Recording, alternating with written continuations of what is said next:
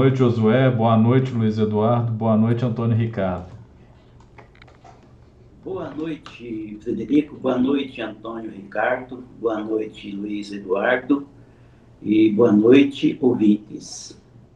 Boa noite, Frederico. Boa noite, Luiz Eduardo. Boa noite, Josué. Boa noite, Frederico. Boa noite, Antônio Ricardo. Boa noite, Josué. Boa noite, ouvintes. Sejam bem-vindos a mais um episódio do Discussarte. Hoje o filme, seguindo os 25 filmes da, da coleção Cinema Europeu da Folha de São Paulo. O filme de hoje é Roma, Cidade Aberta, de Rossellini. É, eu passo a palavra aos senhores que queiram começar.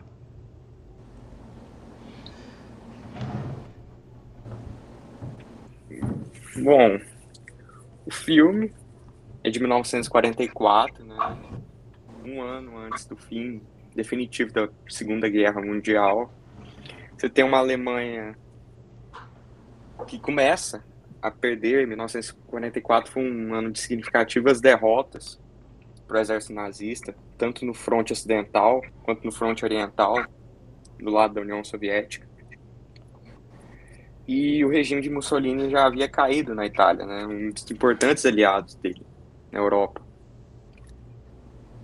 E Roma, nesse período, foi considerada uma cidade aberta, uma cidade neutra, para impedir bombardeios inimigos.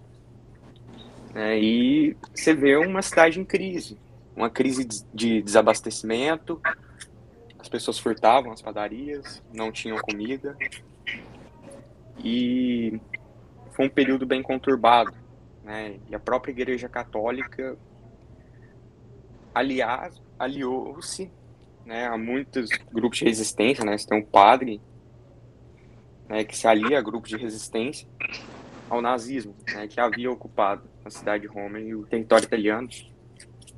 É, e vale destacar também que durante esse período os brasileiros foram enviados foram enviados à Itália, né, na Batalha de Monte Castelo, em Montese, é, a Força Expedicionária Brasileira no governo de Getúlio Vargas né, aliado com aquela política de boa vizinhança dos Estados Unidos, né, que incentivou a entrada do Brasil na guerra. É, e no fundo você tem um, uma história de amor assim um pouco complexa, né, e conturbada, mas que reflete bem a realidade daquele período da Segunda Guerra Mundial, né, um período de insegurança, um período de incerteza, né. O filme foi feito em 1945. No começo, os italianos não gostaram muito daquele filme, né? E mas ele foi aclamado no exterior. E é isso.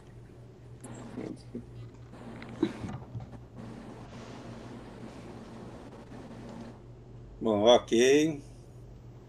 Fez um, um apanhado geral muito bom, fazendo aquilo que o Josué gosta de fazer, que é dar o contexto em que o filme foi feito. Né? Aliás, esse filme passou por muitas dificuldades na sua elaboração, por falta de, de tudo, né? material, falta de dinheiro, e não tinha praticamente nada, dificuldade de filmar. Tá? Muito difícil para fazer. Bom, eu acho que o tema, assim, o tema principal do filme talvez seja a resistência italiana contra contra duas coisas, contra a ocupação de Roma, um, contra a ocupação da Itália, né? Resistência italiana contra a ocupação da Itália pelas tropas alemãs e contra, por outro lado, contra o fascismo e contra o nazismo também que foram as ideologias políticas que levaram o povo italiano àquela situação. Isso fica muito claro quando o Francesco vai casar com a Pina e alguém pergunta para a Pina: vocês vão casar onde, né? Eu falei, não, nós vamos casar com o, o, o padre lá, né? O, Dom, Dom Pietro. Dom Pietro, né, Pellegrini. Não, nós vamos casar com Dom Pietro Pellegrini mesmo, porque é melhor casar com ele do que com um funcionário fascista da prefeitura. Então, ó, a população estava contra aquele regime, né? Ainda era domínio do fascismo nessa época. Em, na época em que o filme na época em que o filme retrata, né? Mussolini tinha caído, mas quem tirou Mussolini foi, foram os fascistas mesmo. Eles que tiraram Mussolini e, e continuaram no poder. É, então é isso, é, é ocupação da Itália, surge a resistência e a resistência também contra aquele tipo de, de, de regime. É, ele trata e ele trata de alguns segmentos populacionais. Quando você está frente a um regime desse, um regime tipo fascista, qual é a sua posição frente ao regime? Então você tem, pelo, pelo que eu pude perceber no filme, você tem três tipos de, de, de posicionamento. Um é de adesão, você colabora, né? o pessoal chama, chamava de colaboracionismo, né? os colaboradores da, da ocupação. Aconteceu na França, né? Uhum. Na Itália sempre tem os colaboradores, né? Pessoa que procura tirar partido daquela situação, que no caso específico é a namorada do Manfred, né? Que, que, que ele coloca como símbolo da, das pessoas que colaboram. É, aqui a gente fazendo um paralelo entre esse filme o, e o filme do Fassbinder, Lili Marlene, a gente vai ver que aqui o Manfred ele é uma pessoa extremamente preocupado com a segurança dele e das pessoas que tinham contato com ele. Tanto é que ele fala: Eu não quero mais encontrar com Fulana, que é a namorada dele. Mas, por circunstâncias tais, ele entra em contato com ela. Entra em contato e o que, que acontece? Ela.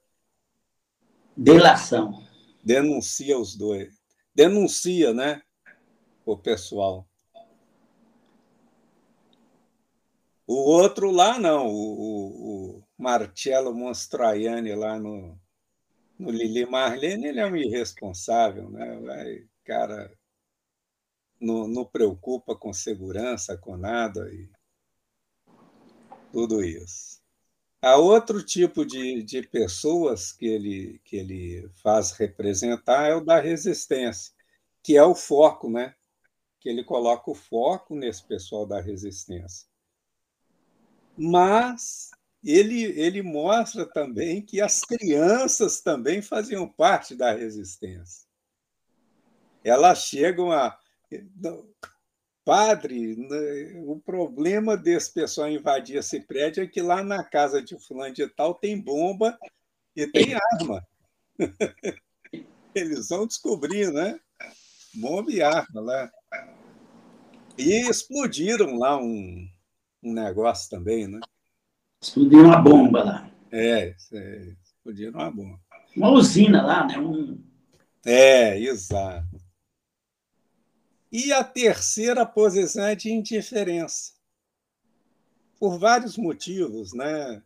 Você vê lá a, a, a irmã da, da, da menina lá, toda alegrinha e tal. Laureta. Laureta. É, toda feliz, isso, isso, aquilo. O outro na cama lá, aquele senhor na cama que serviu até para o padre subir lá e dar uma desculpa né, para pegar as armas e a bomba, né? Então, é uma incapacidade assim pela idade ou, uma capacidade em decorrência de saúde, qualquer coisa. Aquele senhor está fora do contexto né, social, estava fora do mundo. É, exato. E também. Estava na velhice dele. É, e a necessidade de sobrevivência, né? Uhum. Você vê que muitas pessoas são, quando há o desalojamento lá do prédio, tiram todo mundo de lá e está ali aquele monte de pessoas. Eles não participavam nem da resistência nem de adesão. Ou quando há o assalto lá, vamos chamar de assalto, né? a padaria, né? A mesma coisa, o pessoal está querendo é comer. Então, está levando a vida independente de qualquer coisa. Então, ele colocou essa, essas duas coisas, que é o, a resistência e posicionamento das pessoas frente ao regime. E a reação das pessoas frente a uma situação de carência e de uma luta acirrada pela sobrevivência. Ali está numa situação de guerra, o que você vai ter é carência de muitas coisas, né? É conflito, né? É conflito. Carência material, conflito espiritual.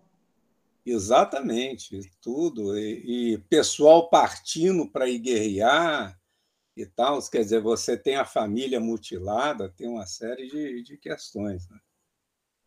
Ele mostra isso como lá na padaria, né? Ou seja, é a carência alimentar ali. E eu, eu preciso, eu preciso comer, né? Preciso comer. A complência da autoridade policial com o mercado negro. Isso, isso. Exatamente. No, na, nos dois momentos, né? Nos dois momentos. E aí foi bom você lembrar isso, porque aí surgiu uma outra coisa, a solidariedade. Ela tinha pegado os pães, pães. para a família dela para levar.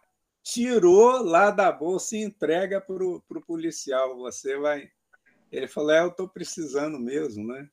Apesar de ser furto de roubo, ali veja bem a, a situação, como é que é o complexo. Ele é autoridade, aceita o furto de roubo, porque ele está numa situação também de, de carência total. Né? E você viu, você viu o início desse diálogo? O início do diálogo foi ele compadecendo dela estar carregando peso no estado dela. Ela grávida, né? ela gestante. Yeah. Ela gestante, carregando peso, né? Ela retribui, dando pão para ele, para suprir a necessidade dele, e ainda fala assim, assim o fardo ficar mais leve para mim. Exato. É, é um verdadeiro diálogo poético que ocorre entre os dois ali. Verdade, verdade. Bom, e depois você veja que os próprios soldados também pega lá duas cabras, dois, dois carneiros, não sei bem o quê, e, e, e eu, como é que abate aquilo, né? Assim, no sangue frio mesmo, vai abater e tal, tal. Tem uma coisa assim animalesca, vamos falar assim, né? Mas. Mais uma parte nesse ponto aí, por favor.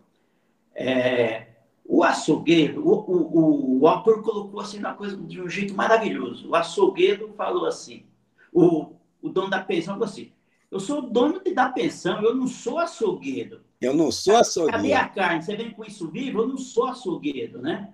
É. Aí os alemães falaram: não, já que nós vamos matar. Não, Aí, nós somos ele... açougueiro. É, nós somos açougueiro. Aí o que, que ele fala? Ele fala: nisso vocês são especialistas, são verdadeiros açougueiros. É assim, numa, numa finesse, numa finesse, uhum. chama os alemães de açougueiro, na né? carnificina que estavam fazendo na Europa.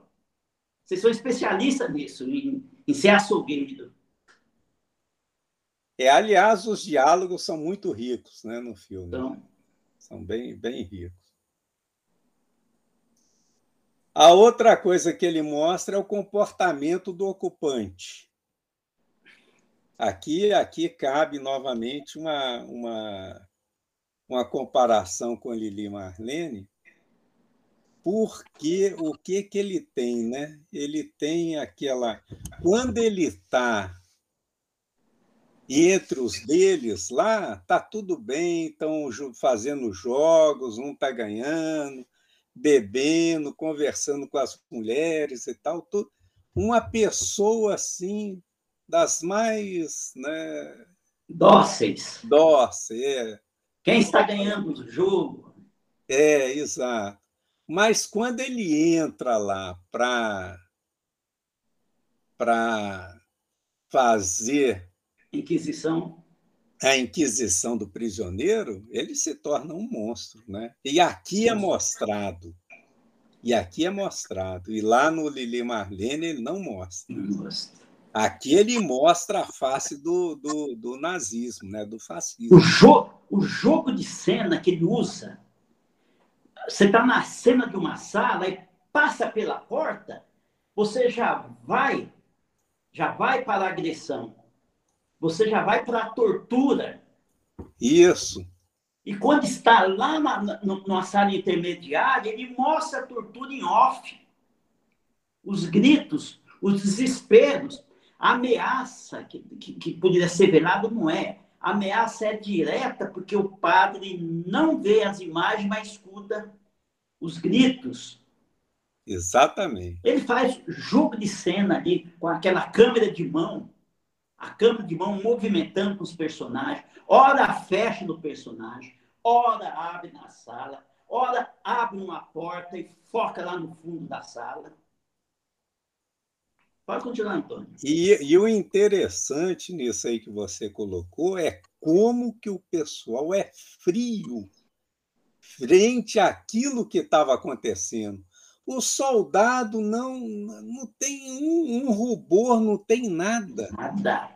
A, a, a mulher lá, que é assessora lá do, do nazista. É a secretária. Que é a, que é a Ingrid. É. Ela chega lá e tal, e olha para ele assim, né? Ele naquela cadeira lá, todo arrebentado. Ela olha tal. Né? Quer dizer, parece não ter sentimento nenhum, né? Não tem sentimento. Só interesse, né? Viu o interesse dela, né? É, e nessa, nessa, nessa cena aí, do, lá do, do momento da tortura, há um, uma, um diálogo interessante, que ele fala assim, ele vai falar. Porque se ele não falar... Não falar ele vai ser de uma raça superior como nós somos. O italiano será igual ao alemão. Será igual ao alemão, mas o italiano não é igual ao alemão. Quem é raça superior é o alemão, não é o italiano. Então, se, o italiano se o italiano não falar, significa que ele é igual ao alemão. Que ele é igual ao alemão. Que a raça escrava é igual à raça superior. Isso. E aí vem, o, aí vem o silogismo. E se isso for verdade, que não é, né? O desejo do, alemão é que isso não seja verdade. E caso seja verdade, porque ele vai fazer de tudo. Ele vai fazer o possível e o impossível para isso não ser verdade. O cara vai ter que falar, porque se o cara não falar, não tem razão nenhuma para ter essa guerra. É isso. Verdade. Não tem. Não tem. Não tem. Aí a lógica ariana vai de terra abaixo. Eles não podem deixar a lógica ariana ir de água abaixo. Isso mesmo. Esse é o desespero deles. Era nove da noite até a manhã para achar a resposta de um jeito ou de outro.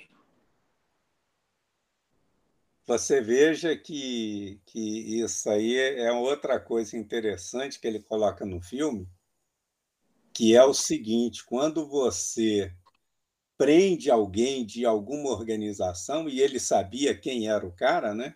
Uhum. Ele, quem ele tinha prendido, ele sabia, ele precisava das informações. Você precisa obter o quanto antes a informação, porque senão os demais vão ficar sabendo e vão fugir. E foge. E foge. E é, mesmo que ele saiba quem são, ele não vai ter como pegar. É. A sua estratégia vai embora. Vai embora. Então ele tinha que ter, ele ele estava lutando ali contra o tempo, né? Para obter a informação. Bom, a, a, narrativa é a narrativa direta, segue a linha do tempo, né? não é aquele filme que tem interpolações, ele flui. Né?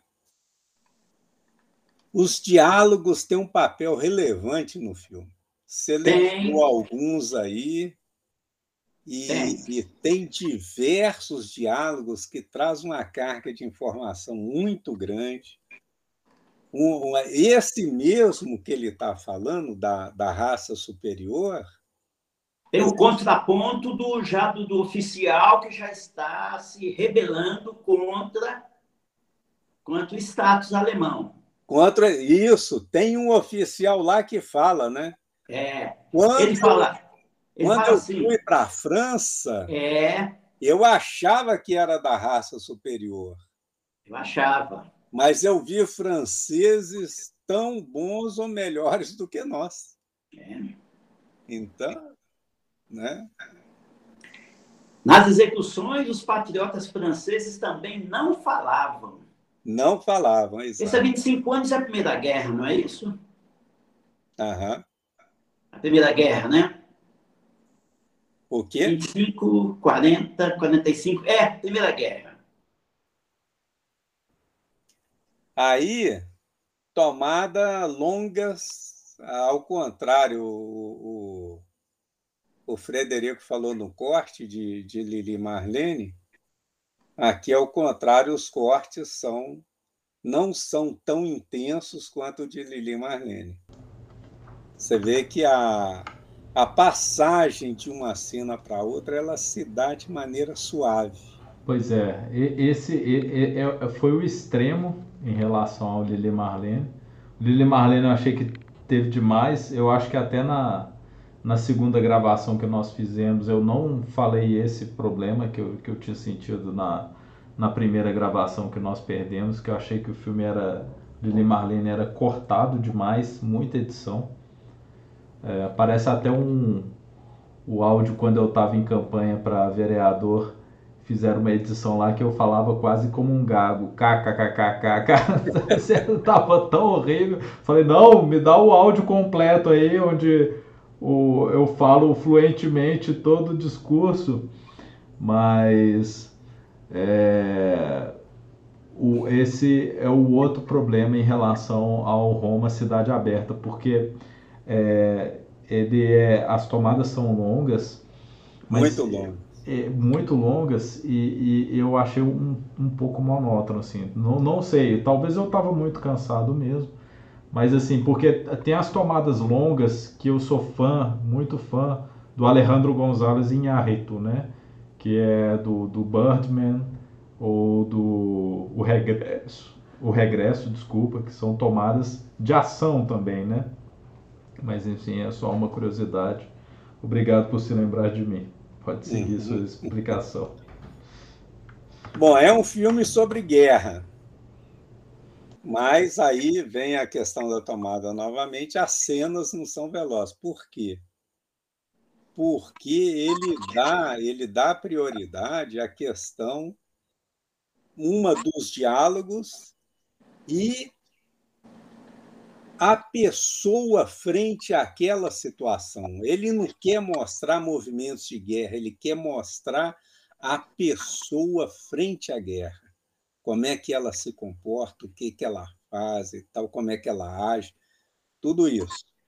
Então, as cenas são cenas, às vezes, não são velozes, são cenas até, como o Frederico falou, né, ficam um, um pouco monótonas, mas é que ele dá preferência ali ao diálogo, à cena mental, ao pensamento, a tudo isso. E não tem também, veja bem, aqui a gente vai lembrar de Eisenstein, lá no Encoraçado Potemkin. Encoraçado Potemkin. É o Pachonsky, né? Potemkin ou Pachonsky. E é o seguinte: lá quem é o, o, o, ator principal é o povo, né? não tem um ator principal no filme dele. Aqui também não tem um ator principal. Ele coloca esses atores que ele destaca como representativos da sociedade italiana no mesmo destaque. Então você vê, eu, por exemplo, quando eu comecei a assistir, eu achei que o Francisco seria. Nós íamos no, no debruçar mais, a história estaria focada no Francisco. Nada disso. A Pina tem uma participação fundamental no filme. Tanto é que a capa do filme, tudo, é, é ela, né? É ela. A, uma das cenas principais do filme, talvez a principal, quando ela é metralhada, também a marca é dela, né? Quer dizer, a gente poderia pensar, ela é a, a principal, mas ele dá o mesmo peso a, aos atores. Não tem, não, não há destaque em nenhum deles. São os agentes sociais. São agentes sociais. E veja que a Pina morre na metade do filme. Exato. Morre na metade. Na metade do filme. Bom, aqui eu coloquei a, a, umas questões que eu, que eu levantei, que é o limite do ser humano frente a algumas questões. Por exemplo, a perda. Quando a, a Pina morre. É desesperador aquela cena. O, o, o Francisco, que ia casar com ela, ela morre no dia do casamento. Não é isso? É. O Francisco, o Francisco que foi depois libertado, ele tinha sido preso, ela morre porque ele tinha sido preso. Depois ele é libertado naquele aquele ataque. É, naquele ataque que eles fizeram, né? Tocaia, aquela tocaia grande que eles fizeram lá para lembrar o Jorge Amado libera o cara e ele, o que que ele, ele, você não vê o Francisco lamentando qualquer coisa, mas ele está tão arrasado que a mulher chega lá, põe a mão na testa dele e fala: Você está com febre. Mas não há um melodrama. Mas ali mostrou tanto que ele sentiu a morte da Pina, né? a perda o que, que a perda causou, inclusive fisicamente nele. A dor, né? Como é que suportar a tortura? Como é que eu fico, como é que eu ajo frente à tortura? Tortura. É. O cara lá, ele suportou, né? E, aí, ali você vê que você veja bem como é que o ser humano, do que o ser humano é capaz. Você tinha um médico que olhava o estado do cara, como é que ele estava, e reanimava o cara para ele sofrer, ser mais torturado, sofrer mais tortura. Porque do jeito que ele estava ali, ele já não sentia dor. Uhum. Então eu teria que reanimá-lo para ele sentir a dor. Né? Tem alguns médicos aqui no Brasil que fizeram isso, né? Quer dizer, você veja que não é um negócio assim que você fala, não, isso aconteceu no nazismo, não é bem assim. Né? Não, não é bem assim. Não é bem assim. Por isso que a gente não pode esquecer a história. A história não pode esquecer a história. Tem Repete ou, faz, ou, no mínimo, faz rima. Exatamente. Você fala isso no período ditatorial, Antônio? É, exato. Covardes, né? Exato. Se, se você lê o relatório da Comissão da Verdade, você vai ver nomes de médicos que estavam lá presentes na sessão de tortura para ver se a pessoa estava suportando ou não, para ver se a partir daquele momento a tortura já era ineficaz. E o que que Reanimar. Deixar né? reanimava o cara, Ele tinha que sentir dor também não podia dor. morrer. é, não morrer. Que absurdo. Isso. E o outro Que- suicidar. Qual que é a ética disso, né? A ética médica, como é que consegue apoiar uma coisa dessa, né? Uma barbárie dessa, né? É, mas se você vê a ética médica nesse, nesse período da pandemia agora, você, É verdade, é bem fica meio duvidosa, né? assustado, né? Só ver a comissão, Hã? a CPI da Covid. Pois é, verdade. só ouvir a CPI, da- você fica assustado. Você fica assustado. Ou seja, você consegue fazer o, o que o governo quiser mesmo, né? Ele sempre É, vai ter alguém para uma linha de apoio, né? Não importa, não importa muito a, a formação, até no direito a gente vê isso, né? A gente vê advogados defendendo o governo também, né? Que é totalmente Eu tô antidemocrático. falando, eu falei médico porque o médico, teoricamente, é aquele que vai salvar vidas. É, E com menos, menos invasivo possível, provocando menos dor. Não, mas o problema ideológico é sério. Ele é sério. Ele, ele coloca a pessoa, o oponente, como inimigo e um inimigo que tem que ser eliminado. Tem que ser eliminado. Não é um mero. Ele tem que ser vencido, não. Tem que ser eliminado. Tem que ser eliminado, não é exatamente. Ou seja, é, é, é um problema porque no fundo a ética das pessoas não é lá grandes coisas também, né? Não, não.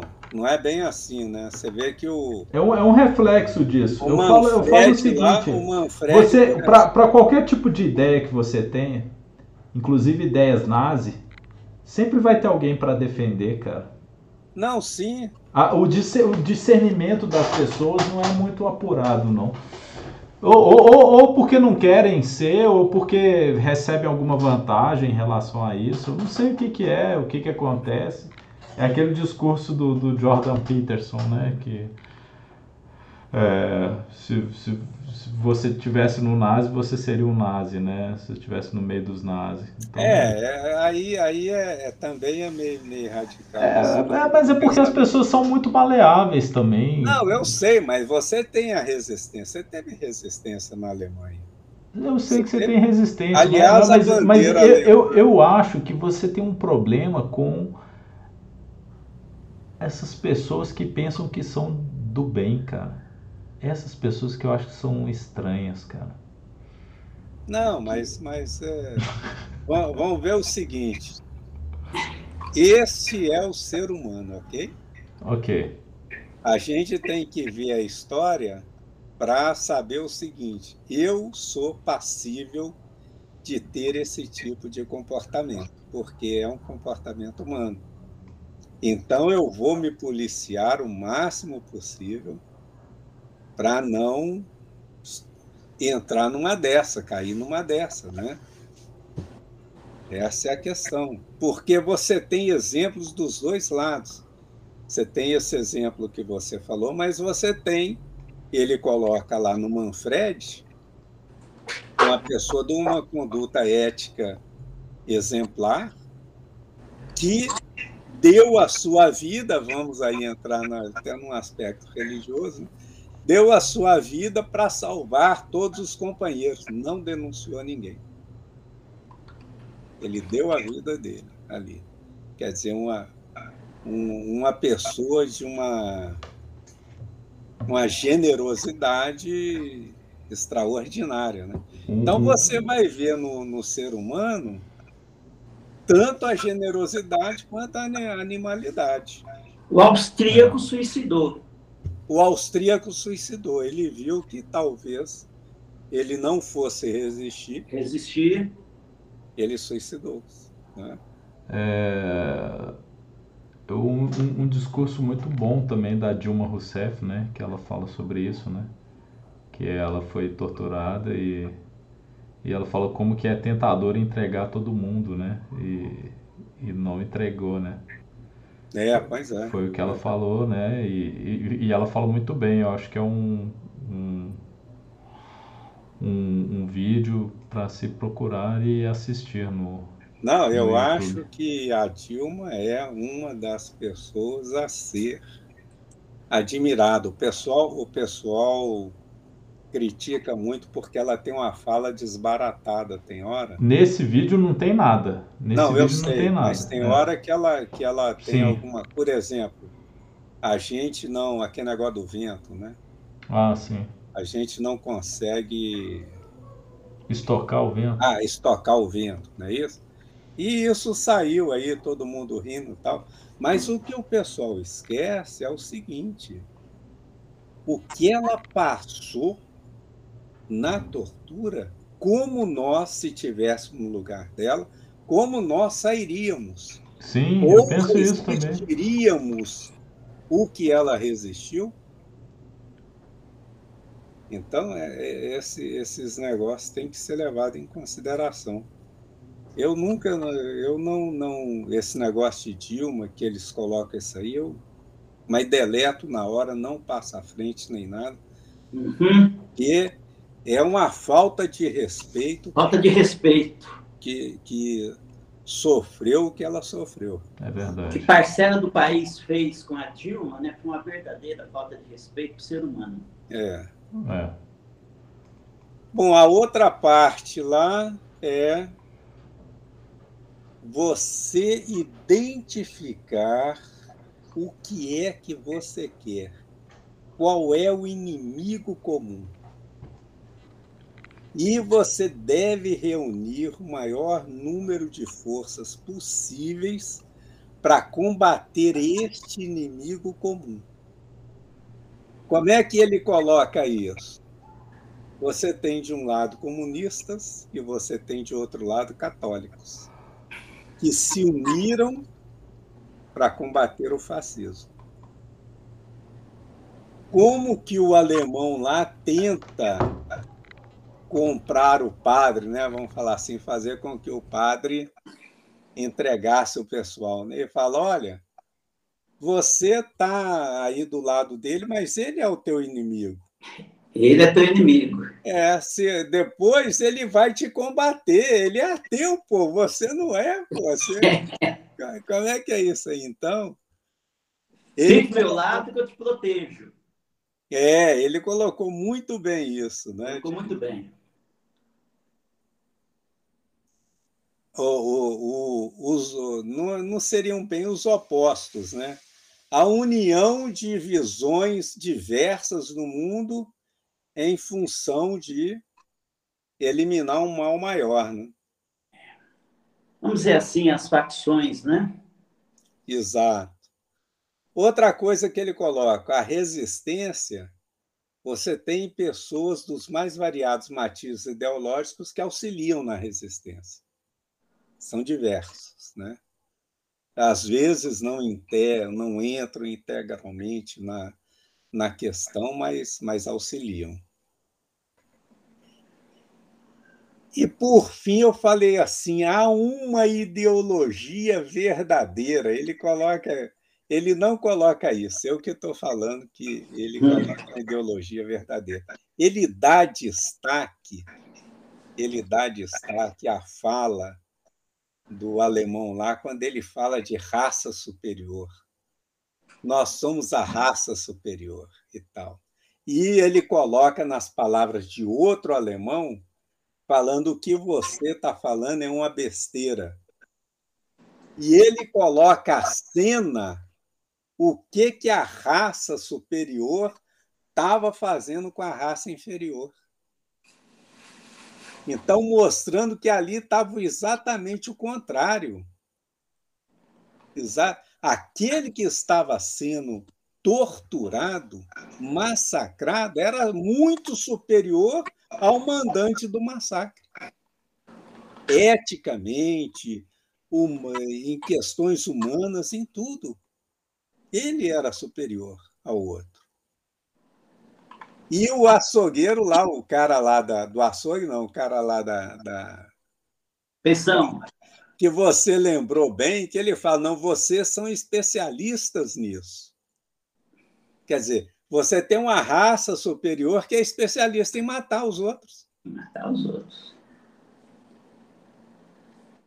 Então, essa, essa questão foi muito bem colocada. Eu dei um destaque, embora não tenha um destaque disso no filme, eu dei esse destaque porque é, essa crença ela era desmentida assim quase que diariamente e o pessoal continuava tendo a crença de que eles eram superiores aos outros. Eu acho que ele destacou bem, viu, Antônio Ricardo? Aquele, aquele diálogo dos dois oficiais, do, do oficial maior e do oficial insurgente, foi bem conflituoso aquilo ali. Exato. Porque o, o, o, o, o insurgente, ele fala a situação dos franceses e, e completa. A Alemanha não aceita que os povos querem ser livres. Aí ele fala, aí ele assume, nós queremos só mortes, mortes, mortes, mortes. Semeamos mortes por toda a Europa, e daí nasce somente o ódio e nós seremos aniquilados. Nós é. seremos aniquilados. Não há esperança. Aí o oficial em chefe fala, cala sua boca, você é oficial alemão, eu proíbo você de falar. Ali já foi o sinal que o diretor deu da já da queda, né, do regime alemão. É, é. Nos oficialato o oficialato já estava desistindo, jogando a toalha no chão, e fechou com chave de ouro quando, quando o pelotão fuzilamento, todos atiraram no chão, nenhum atirou no padre. Nenhum subalterno, Verdade. Nenhum subalterno atirou no padre. O padre Verdade. ficou vivo. Aí precisou oficial maior, chefe de execução, ir lá assumir com, os, com a própria mão dele a execução. Eu é, bastante cena, essa cena, essa cena aí que você lembrou bem, essa cena é reveladora, né? Reveladora. É reveladora. Já estava vendo. É, eu, pô, eu não vou obedecer esse negócio, não quero massacrar ninguém mais. Não. Chega. Já não estou isso. É, exatamente, é reveladora mesmo, bem, bem colocado. E teve uma cena, teve um detalhe de diálogo, né? Você tá, levantou uma questão do diálogo. Um pouquinho antes da execução, o oficial, o oficial, assim, com a benevolência dos deuses, ele oferece um cigarro para um soldado raso. Porque o cigarro, o cigarro, principalmente na guerra, era símbolo de poder. Não era todo mundo que tinha acesso ao cigarro. O soldado, para conseguir o cigarro, era uma briga danada você conseguir um cigarro no fronte. Então, você doar cigarro para alguém, no fronte, quando chegava um pacote de cigarro, era festa era festa do pessoal. O cigarro também é, tinha a função de ópio para o pessoal. Então vocês veem que o cigarro, ele não é que ele é só socialmente aceito, não. Ele era o, ele era o ápice do convívio social. Você fumar, você poder fumar charuto, você ter aquelas piteiras de ouro cravejada com, com diamantes, isso era poder, isso era ostentação. Era ostentação. Então, é. o soldado receber um cigarro de um oficial, para ele, era uma glória. Então, ele mostra aquele diálogo ali. Tanto que o oficial se julga superior ao dar o cigarro para o subalterno, para o soldado, que ele está enroscado ali, não consegue riscar o fósforo, ele toma, ele toma a caixinha de fósforo do soldado assim, de uma maneira rude, de uma maneira rude, ele toma o cigarro, acende o cigarro dele, não tem a gentileza de, de botar o fósforo aceso e acender o cigarro do soldado, porque afinal de contas ele é um soldado raso. Ele está acima, ele está no oficialato. É, é. Ele fez um favor dar um cigarro do soldado, ele deu, fez um agrado do soldado. Muito interessante, achei esse detalhezinho, né, essa passagem para execução. É, e além do cigarro que você falou, eu não sei se eu tinha dito anteriormente, há a questão do vício, né? Do vício a, a, a menina lá entrega ao cara porque ela tinha um vício, estava viciado lá em alguma coisa e também queria ter aqueles aquela roupa lá toda pomposa, né? Aqueles, Exato. É, toda. Então se, se vende por pouca coisa, né? Ali, ali era um derivado, era um derivado do do ópio, viu? Porque os dentistas usavam. É, né? é era exatamente. Era um anestésico, era um entorpecente, é, é da família do ópio, né? É. Da família do ópio. E ela era viciada. Era onde a secretária pegava a primeira perna dela. A segunda perna pegava emocionalmente. As duas tinham ali uma relação mais íntima. Isso. E que ela queria se livrar da relação talvez por questão do ópio, né, do, do entorpecente, da inconveniência da relação, relação homossexual, que ele deixou mais ou menos subentendido que havia entre as duas, né? É, eu coloquei isso como um, um destaque do filme, sem ser um elemento principal nem nada, mas ele pinça algumas coisas assim no filme. Uma delas é a homossexualidade, né, que ele coloca. Certo. Eu acho que sim, eu acho que ele deu destaque deu destaque, mas sem aprofundar, sem nada. Sem aprofundar, né? É, sem aprofundar. Quase que uma insinuação, né? É.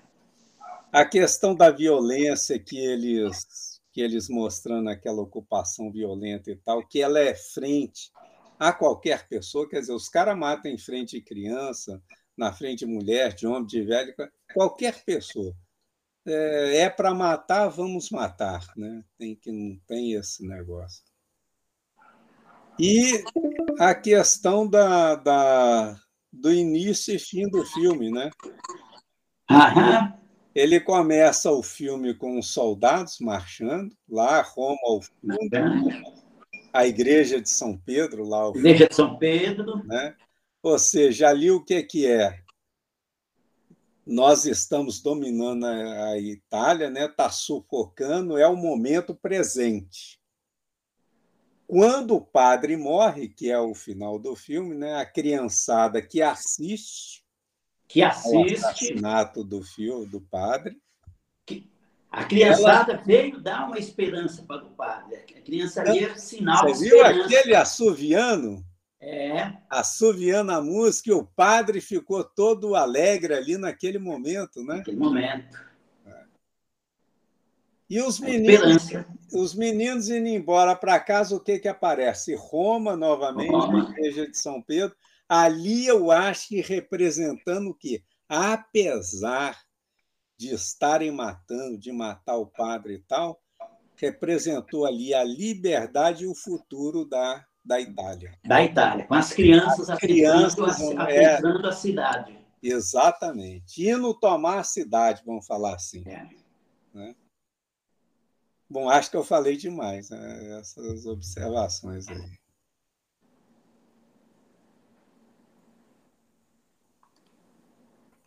É, como, como diz você semana passada, não é?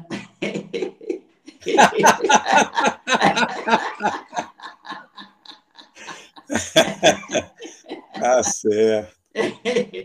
Mas, mas é assim mesmo. Então vamos ver aqui o que, eu, o que eu anotei aqui. Vou começar com a ironia do título. O título é um título irônico. Porque Roma, cidade aberta, significa que Roma era uma cidade que estava fora do conflito militar. Está dizendo que ela não estava sofrendo bombardeio, que não estava ocorrendo guerra ali. Uma área desmilitarizada. Né? Uma área desmilitarizada. Ele usou esse título para dizer que é exatamente o contrário, né? Os alemães estão lá, lá tomando, tomando conta lá. Né? Então a ironia começa pelo título. Ele coloca muito bem. Agora, agora é você que me dá uma parte. Vai lá. Quer dizer, ele coloca um título e mostra o contrário, né? Exato, exato. Coloca o título e mostra o contrário. Há realmente a figura do dominador do dominado, né? A Gestapo, carro-chefe, o oficial maior, né? O representante mor da, da opressão, da repressão que os alemães fazem em Roma. Né? E a sociedade romana dominada. Então, nós temos os N personagens, como você diz muito bem, Antônio Ricardo, dividiu o, o neorrealismo dele, ele dividiu as ações por toda a sociedade. Ele, ele brindou, ele, ele brindou os, os diversos elementos sociais. O, o Manfred era um engenheiro, né? militante, convicto, ali, engenheiro mesmo, né? bem ali racional, bem calculista do que ele precisava fazer, dos, dos percalços que ele precisava tomar, entendeu? Para a causa água abaixo. A Pina, para variar, amanhã, né? Maravilhosa, né? A interpretação dela é uma, é uma coisa de doido, né? É uma coisa maravilhosa. E, os, e o pessoal da, da Folha, né, que fez o que fez, escreveu a matéria, fez a crítica no, no livro, né? Eles lamentam, né? Porque na época lamentado, né, a Pina, a Pina não ser a número um da Itália por conta da Sofia Loren. Porque a Sofia Loren foi quem pegou estrelato, né, vamos dizer, a lá Hollywood. Então, Sofia Loren era a lá Hollywood.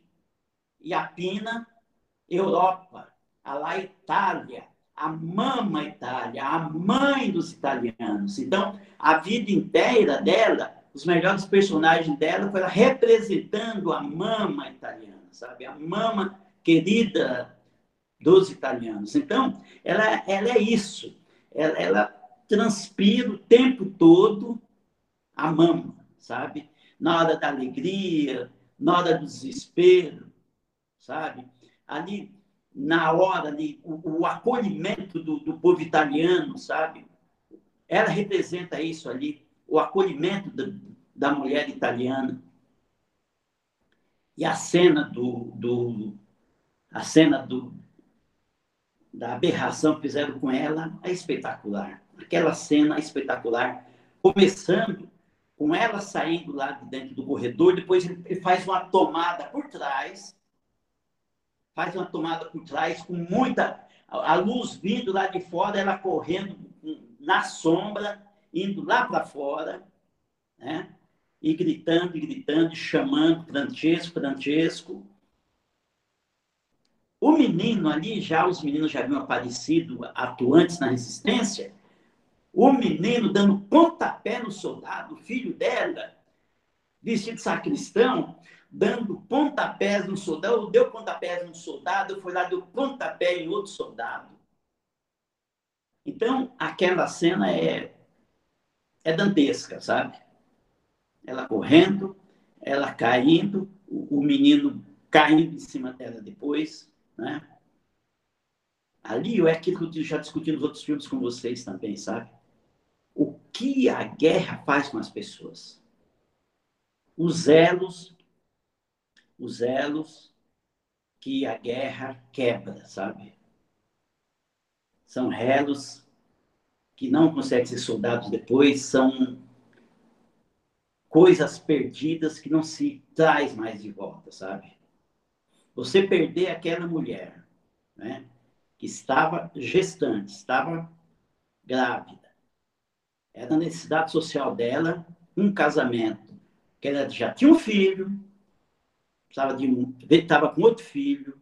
Então, ali era a necessidade dela. O casamento era a aceitação social dela. Tanto que ela não quis casar com os fascistas, quis casar com o padre sob a graça de Deus, sob a graça da Igreja Católica Apostólica Romana. Ela não queria ficar com o fascista. Então, aquele, a, aquela metralhada que deram com ela ali foi para mostrar para a gente eternamente o que a guerra faz. A guerra não é brinquedo. Armas não são brinquedos. Você não pode armar a população. Você armou a população, você cria guerra civil. A gente não pode deixar isso acontecer. A gente não pode esquecer dessas guerras. A gente não pode esquecer de Vietnã, Afeganistão. Por conta disso, sabe? Pão a pina.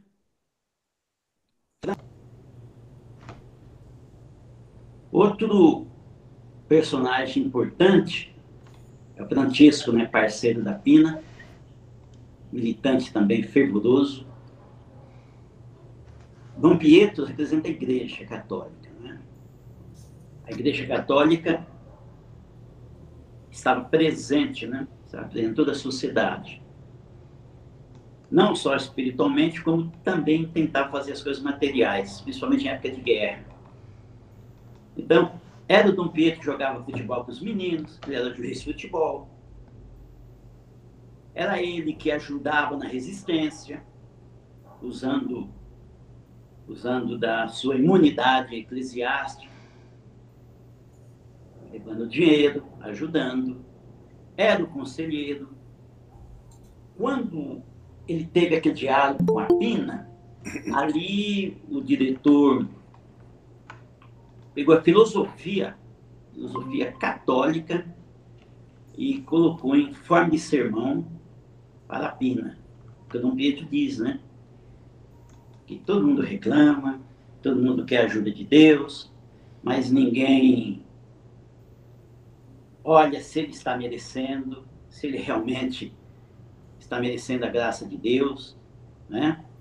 Enfim, ele acaba dizendo que às vezes a gente relapsa com a nossa religião e a hora que o nó aperta, ele diz, na hora que o nó aperta, a gente quer que Deus resolva rapidão nossos problemas. Que não é bem assim.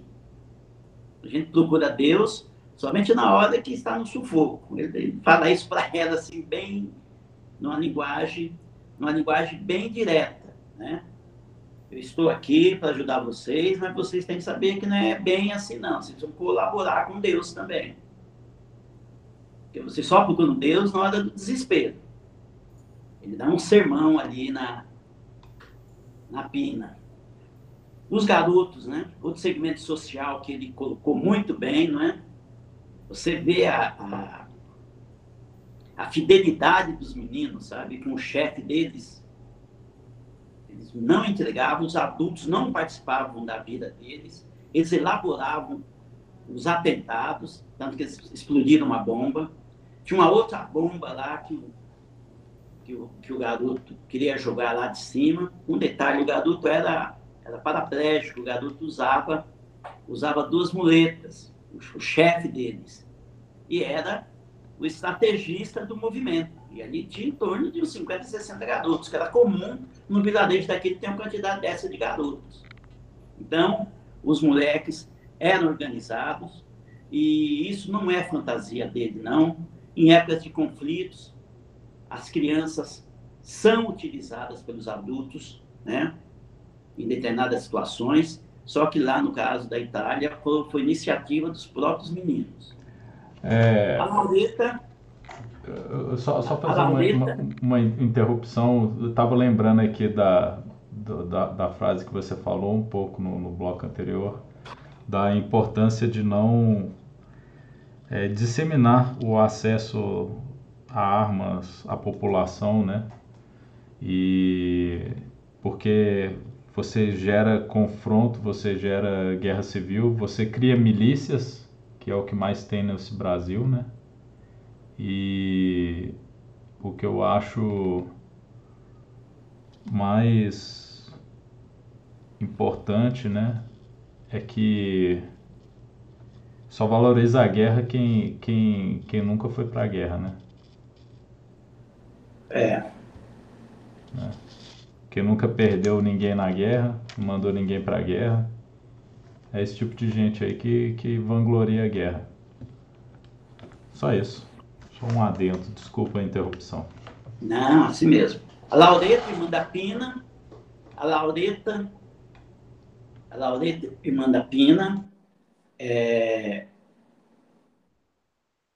sentia a mesma necessidade da Marina. Eram mulheres solteiras. Como ganhariam a vida na guerra? Como ganhariam uma vida na guerra? Isso foi colocado no diálogo da Marina, da Marina com o Giorgio. O Jorge com a Marina tiveram um diálogo a respeito do papel da mulher. O papel da mulher na guerra, na sociedade, principalmente na época de guerra. Quais as condições que as mulheres teriam para sobreviver?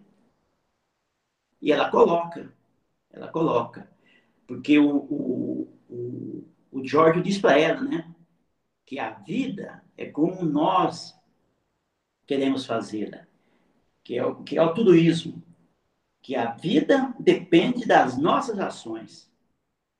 Ela contrapõe isso e diz que não. Fala que a vida é feia, que a vida é bruta,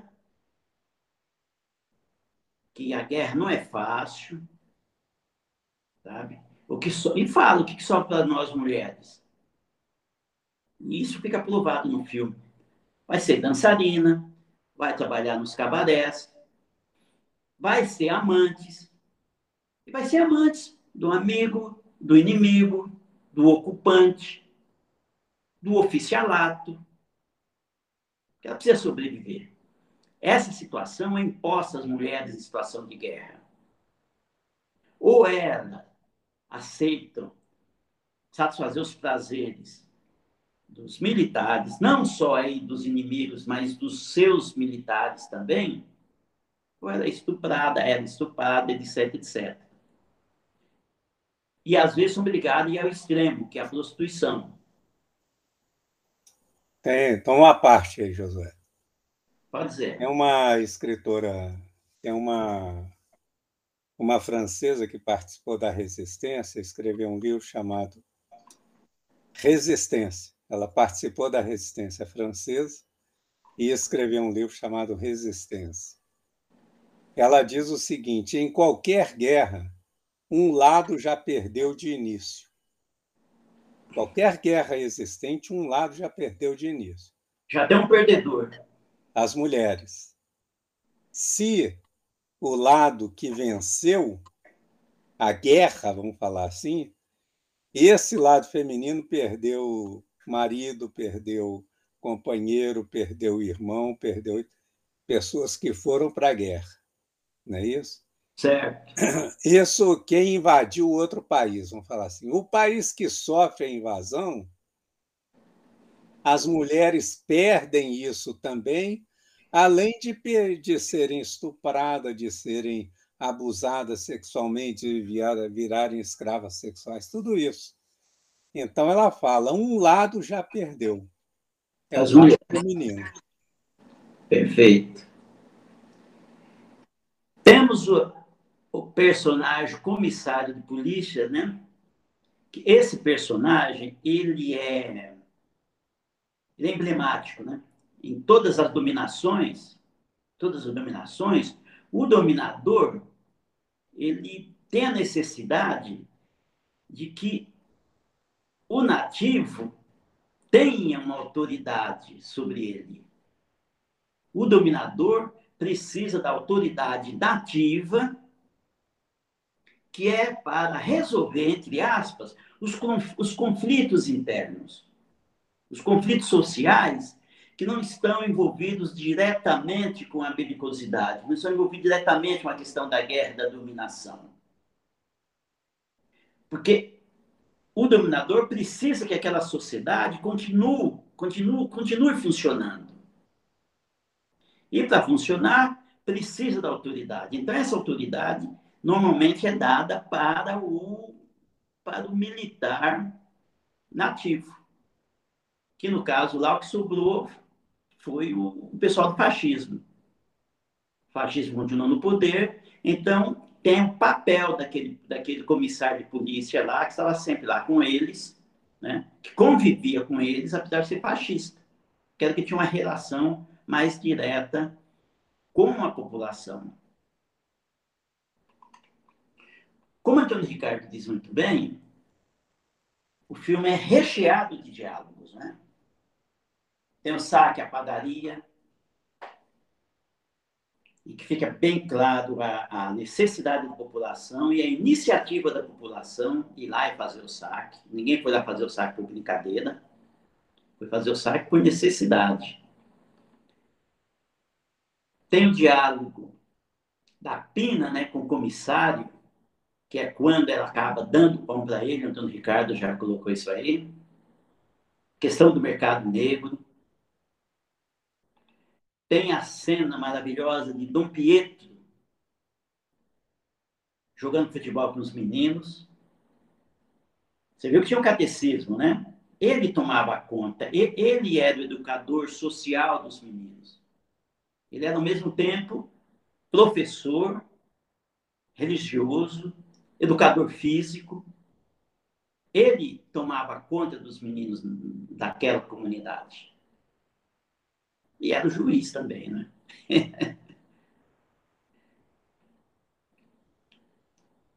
Quando o, você está só, só, tá destacando aí os personagens individualmente, interessante. E seria bom a gente ver a figura do Manfred, o engenheiro Manfred. Certo. Porque, na verdade, ele nem Manfred é, né? O nome dele verdadeiro é Ferraris. Ferraris. Que é o líder lá daquela, daquela organização de resistência. Certo. Eles pegam as fotos dele em diversos lugares, né? o cara chega lá e sabe exatamente quem que é, Ferraris. Só que quando ele. Manfred vai... já era o segundo nome dele. Manfred já era o segundo nome e ele pega um terceiro um ainda. Terceiro, pega o terceiro.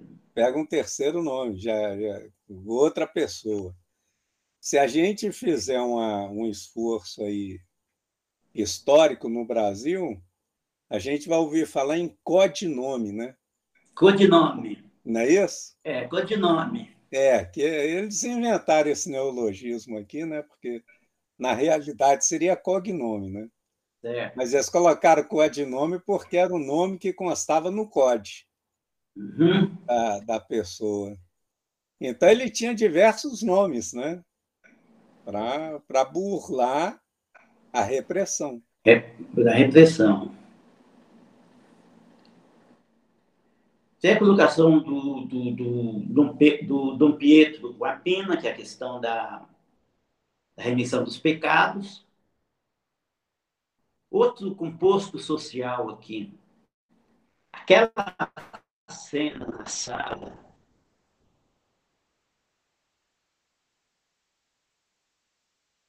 corre, corre, aquela surra nos meninos, aquilo ali é maravilhoso. Aquelas três cenas em situações diferentes, cada menino sabendo que iria chegar em casa, que iria apanhar, porque precisava o controle. Tinha, o adulto tinha um controle sobre as crianças, um controle exacerbado e violento. Mas essa maneira que era feito esse controle. Era no sopapo, era no puxão de orelha, e junto com isso, também briga de mulheres. Briga de mulheres. Imagina, olha, ó, dois, três quartos convivendo, duas, três famílias diferentes, diferentes, pessoas solteiras, mulheres solteiras, mais militantes políticos escondidos da, da, dos alemães. É normal que se ache esse conflito. Então, é normal que haja toda essa exacerbação que o diretor colocou naquele ambiente. Mas vocês vão brigar de novo? Todo dia vocês brigam? Sim, brigam todos os dias, sim. Porque todo dia tem conflitos de interesse. Tem necessidades a serem supridas. A moça até coloca. Ah, você está me vigiando aqui, escutando o que estou falando? Falei, isso. Aqui nessa casa, tudo que você fala, escuta do outro lado. Então, era assim a convivência. Era uma situação de, de penúria social mesmo. Era uma situação difícil. Tinha conflito mesmo, tinha necessidades, tinha interesses diversos. Execução de Pina, do Gaduto, nós já comentamos. Gostei da, da cenografia toda do ataque ao comboio, né? as tomadas de cena, as cenas de perto, as cenas de longe, ele dava as panorâmicas, né? treinou muito bem o, o,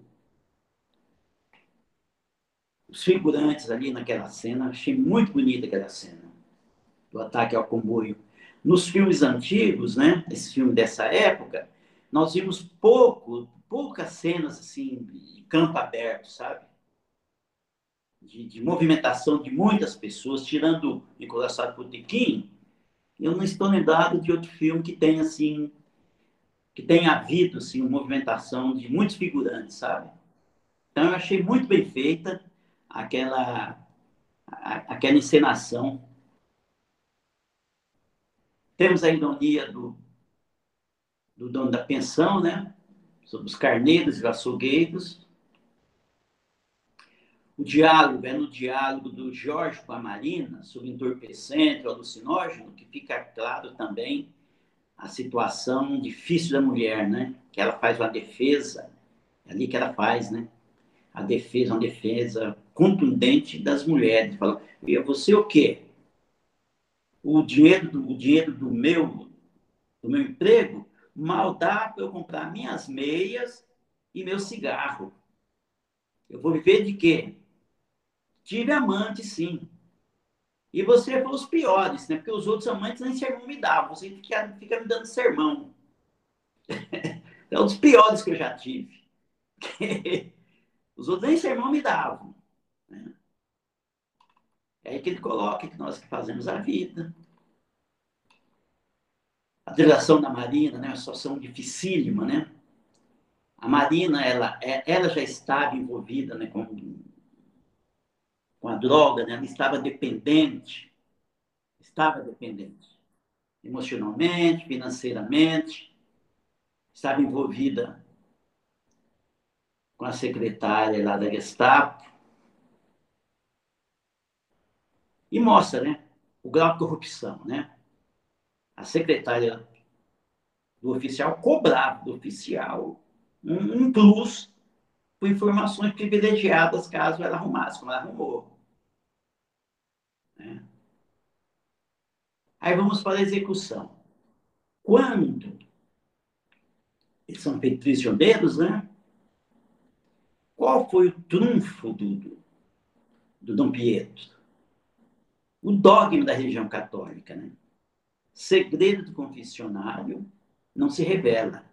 Isso é um dogma da Igreja Católica e que jamais deve ser quebrado. Isso não, isso não tem ponto de discussão. Isso não se discute.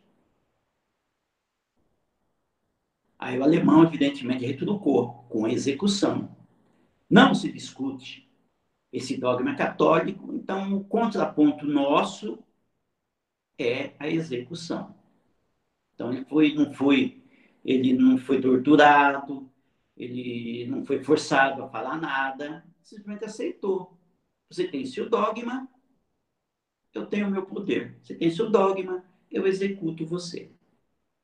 Foi assim, puro e simples, né? Puro e simples. Não vou te torturar. Não quero que você confesse. É um dogma, eu vou respeitar seu dogma respeito com a sua execução. Então, ele era colocado para assistir o sofrimento dos outros no sentido não de ele confessar, de ele convencer o George a fazer a confissão. Mas ele mesmo não foi forçado a confessar. Elemento que ele usou né, nessa cena toda lá do, do da tortura os gritos em off, né? Os gritos em off para, para quem está vendo o filme, é muito mais doloroso do que o visual. Você vê o visual, você sabe até onde ele está sendo torturado. Os gritos em off de tortura, a sua imaginação não tem limite para saber o que está sendo feito. Se no visual você sabe que aquilo ali é subhumano, no, no auditivo, aquilo multiplica por 100 por mil. Você não consegue imaginar o quanto está sofrendo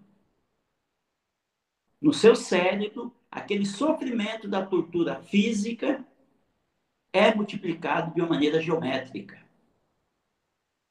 Então, é muito bem colocado.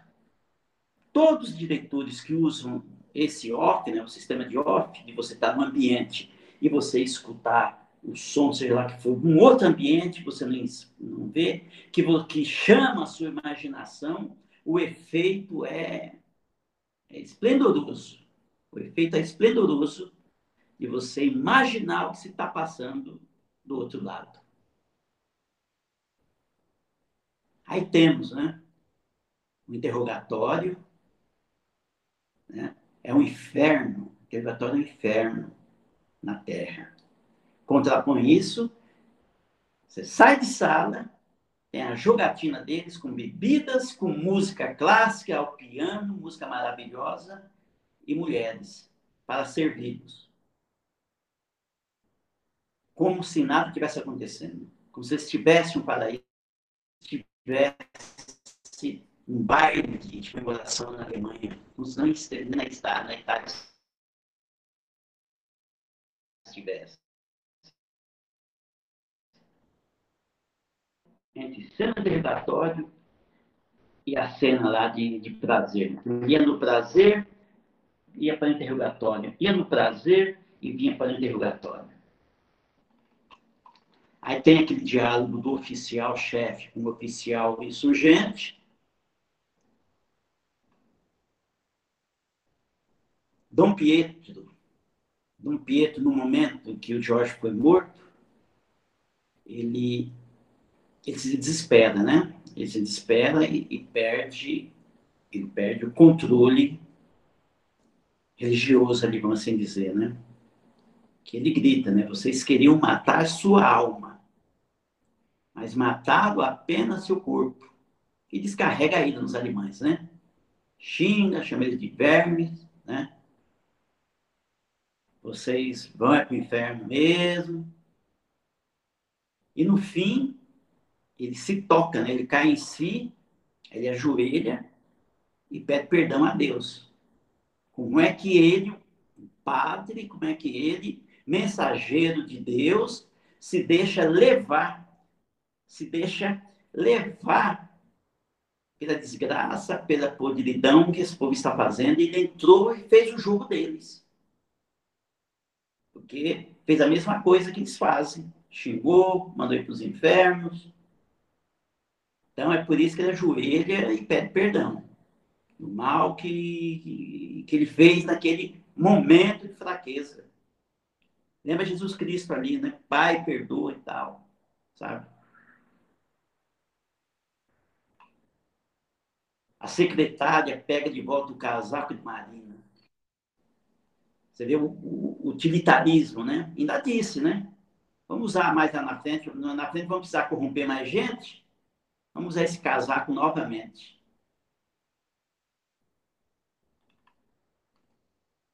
Na execução, ele diz para o, o confessor dele, né? outro padre lá, não é difícil morrer bem. Difícil é viver bem. Ele ainda achou que ele morreu bem. Ele achou que ele. Eu entendi isso. Não foi torturado, ele não sofreu dores físicas. Então ele até achou que ele morreu bem ele ia morrer bem. Morrer assim, uma morte rápida. O difícil é viver bem. Olha, esse difícil é viver bem, ele sintetizou todas as dificuldades que uma guerra apresenta. Os garotos então um canto de esperança. Aí vem subordinação da tropa, não dispara nem um tiro contra ele. E depois os meninos indo para Roma, né, a panorâmica sobre Roma, com a Catedral de São Pedro em destaque, os meninos adentrando a cidade em sinal de esperança, como colocou muito bem Antônio Ricardo. É isso. É, muito bem. Acho que o filme foi bem, bem dissecado pela gente aqui.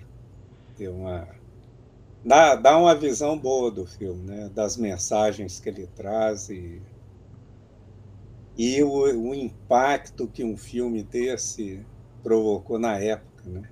Foi na guerra, dentro da é, guerra. Dentro da guerra, exatamente. A guerra não tinha terminado ainda. Não tinha terminado. Você viu a dificuldade que foi para fazer o filme, não é? É, pois é. E aquela cena da, da Ana Magnani sendo metralhada é um negócio que causa um impacto assim. Você vê a cena, né? Toda hora você vê aquela cena. Você vê aquela cena. E realmente você falou bem, Ana Magnani, a Itália. É. A Mama Itália. A Mama Itália. Uma grande atriz, uma atriz hum. extraordinária que, que trabalhou com muitos diretores. Estava indo muito bem com ele, apareceu a Ingmar Bergman, ele largou dela e foi para Ingmar Bergman. É. Na verdade, ela nunca foi esposa dele, né? Ela foi amante dele desde, desde o início, né? É. Desde o início. Aí chegou a Ingmar Berg, a sueca, uhum. largou da mama e foi atrás da sueca. Ela tratava a, a, a Bergman de aquela loiraça da Escandinávia. É, aquela loiraça da Escandinávia. Boa. A Xuxa da Escandinávia. É. Essa é, é, é, esse nome é o mesmo do La Dolce Vita, não, né? Qual o nome? Essa atriz é o da La Dolce Vita, a loura? É. É, né? É, é, é. é. bonita, é né? mesmo. Não, lá é a, não. lá é Elkberg, não? Elkberg é a loira, é. é. Lá é Elkberg, não é a... Elkberg, Elkberg. Né? É não é Bergman, não. Ah, entendi, tá. Anitta tá. Ekberg, não é? É, Anitta ela Ekberg. também é, ela também é sueca. Ah, sueca. sim. Mas não... A, sueca, a Suécia tem mulher bonita, então, né? ah, os, ah, os americanos tinham o quê, né, pelas loiras escandinavas, então eles lançavam mão, apareciam na Europa, eles iam garfar para trazer para a América. Entendi. É. Curioso, né? Por que assim será? que eles faziam. É assim que eles faziam. É... Não só as loiras, né? Sofia Loren, Carla Cardinale, Brigitte Bardot.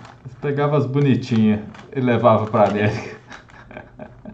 A Isabela Rossellini, né? Filha do Rossellini com a, com a Bergman, né? Uhum. A Isabela é filha do, do, do, do, do Rossellini com a, com a Ingrid Bergman? É. É. Foi durante muitos anos a, a representante dessa linha de beleza aí, né? Dos produtos dessa sim, sim, sim. Eu não sei qual que é, não, não me lembro qual, mas durante muitos anos foi ela. Eu, eu acho que vocês mostraram como que o filme é interessante. Eu não sei se falei, mas eu não assisti o filme por completo. Acho que estava cansado Vou assisti-lo com muita atenção e prestar atenção em tudo que vocês disseram e me reservo os 10 minutos no final do próximo Discussarte para fazer minhas considerações, complementar. Se tiver alguma coisa a falar, se não tiver, a gente encerra ali mesmo. O próximo episódio é Sigmund Freud, é, capítulo 31 do livro Mundo de Sofia. É... Bom, teve muito bom, muito bom a discussão. Gostei. E o próximo filme? E o próximo filme é o, o Acho que é Antônio do falou. Claude Chabrol, né? É Madame Bovary. Chabrol. Madame Bovary. Madame Bovary. Claude Chabrol. E depois vem um filme que eu gosto muito, depois do Madame Bovary, vem o Metrópolis, do Fritz Lang. Fritz Lang. Fritz Lang. Eu, eu jogo em inglês aqui e, e alemão, né? É, e eu acho que é um filme que eu adoraria discutir também. Esse Ué, vai ter É, oportunidade. vamos ter a oportunidade. Vamos Tem discuti-lo. Né? muito bons aqui. É, tá bom. Eu estou satisfeito. Estão satisfeitos. Sim, com certeza. Eu tinha Você, só... Luiz Eduardo, Tá, tá bem, tá no mudo. É, e o volume tá abaixo do microfone. Tá bom, a gente entendeu o sim. É, Não, eu queria falar que como que o homem, né? Eu acho que isso mostra, é o que a gente tem discutido em todos esses filmes. Os filmes tentam mostrar é, como que o homem consegue ser um, um bruto, né, cara? Um, um animal, né? Um animal terrível, né? Apesar de, de filosofar, que é o que a gente fica estudando aqui no livro Mundo de Sofia, a contraposição são esses filmes de guerra, né? De, de barbárie, de irracionalidade. É essa dualidade do homem que é é, é assustador, cara, para falar a verdade. É, ele consegue fazer coisas bonitas e ter pensamentos bonitos, mas por outro lado consegue ser um animal bruto, irracional e mais assustador que qualquer bicho feroz que você possa assistir aí nos filmes de ficção ou de terror. Eu tive a oportunidade de conversar uma vez com um francês que presenciou a entrada dos nazis na, na França. E ele falou que os caras eram tão brutos, cara, que eles pegaram um, um bebê no colo de, de, de uma da irmã, cara, e arremessaram contra a parede, cara, assim, sem dó, cara, como se fosse um, um inseto, cara, assim, atrocidades, cara. Então, isso que o Josué falou anteriormente, a guerra é coisa séria, não é, não é brinquedo, não é diversão. E, e tem que evitar ao máximo mesmo, fazer de tudo para que não, não ocorra, porque é só barbárie mesmo. E semelhantes, não precisa ser guerra não, a gente vive uma guerra civil não declarada no Brasil também, que é uma coisa assustadora. E, e, e, tem táticas de guerra também. É, é isso. É, menos policialesco nesse mundo. É, mais paz e amor, mais Beatles para todo mundo. Então é isso. Eu encerro o podcast aqui. E fico feliz. Uma boa noite aos ouvintes. Beijo para Xuxa, beijo para minha irmã. E é, boa noite, Josué. Boa noite, Antônio Ricardo. Boa noite, Luiz Eduardo. Boa noite, Antônio Ricardo. Boa noite, Luiz Eduardo. Boa noite, Frederico. Boa noite, ouvintes. Boa noite, Josué. Boa noite, Luiz Eduardo. Boa noite, Frederico. Boa noite, ouvintes. Boa noite, Frederico. Boa noite, Antônio Ricardo. Boa noite, Josué. Boa noite, ouvintes.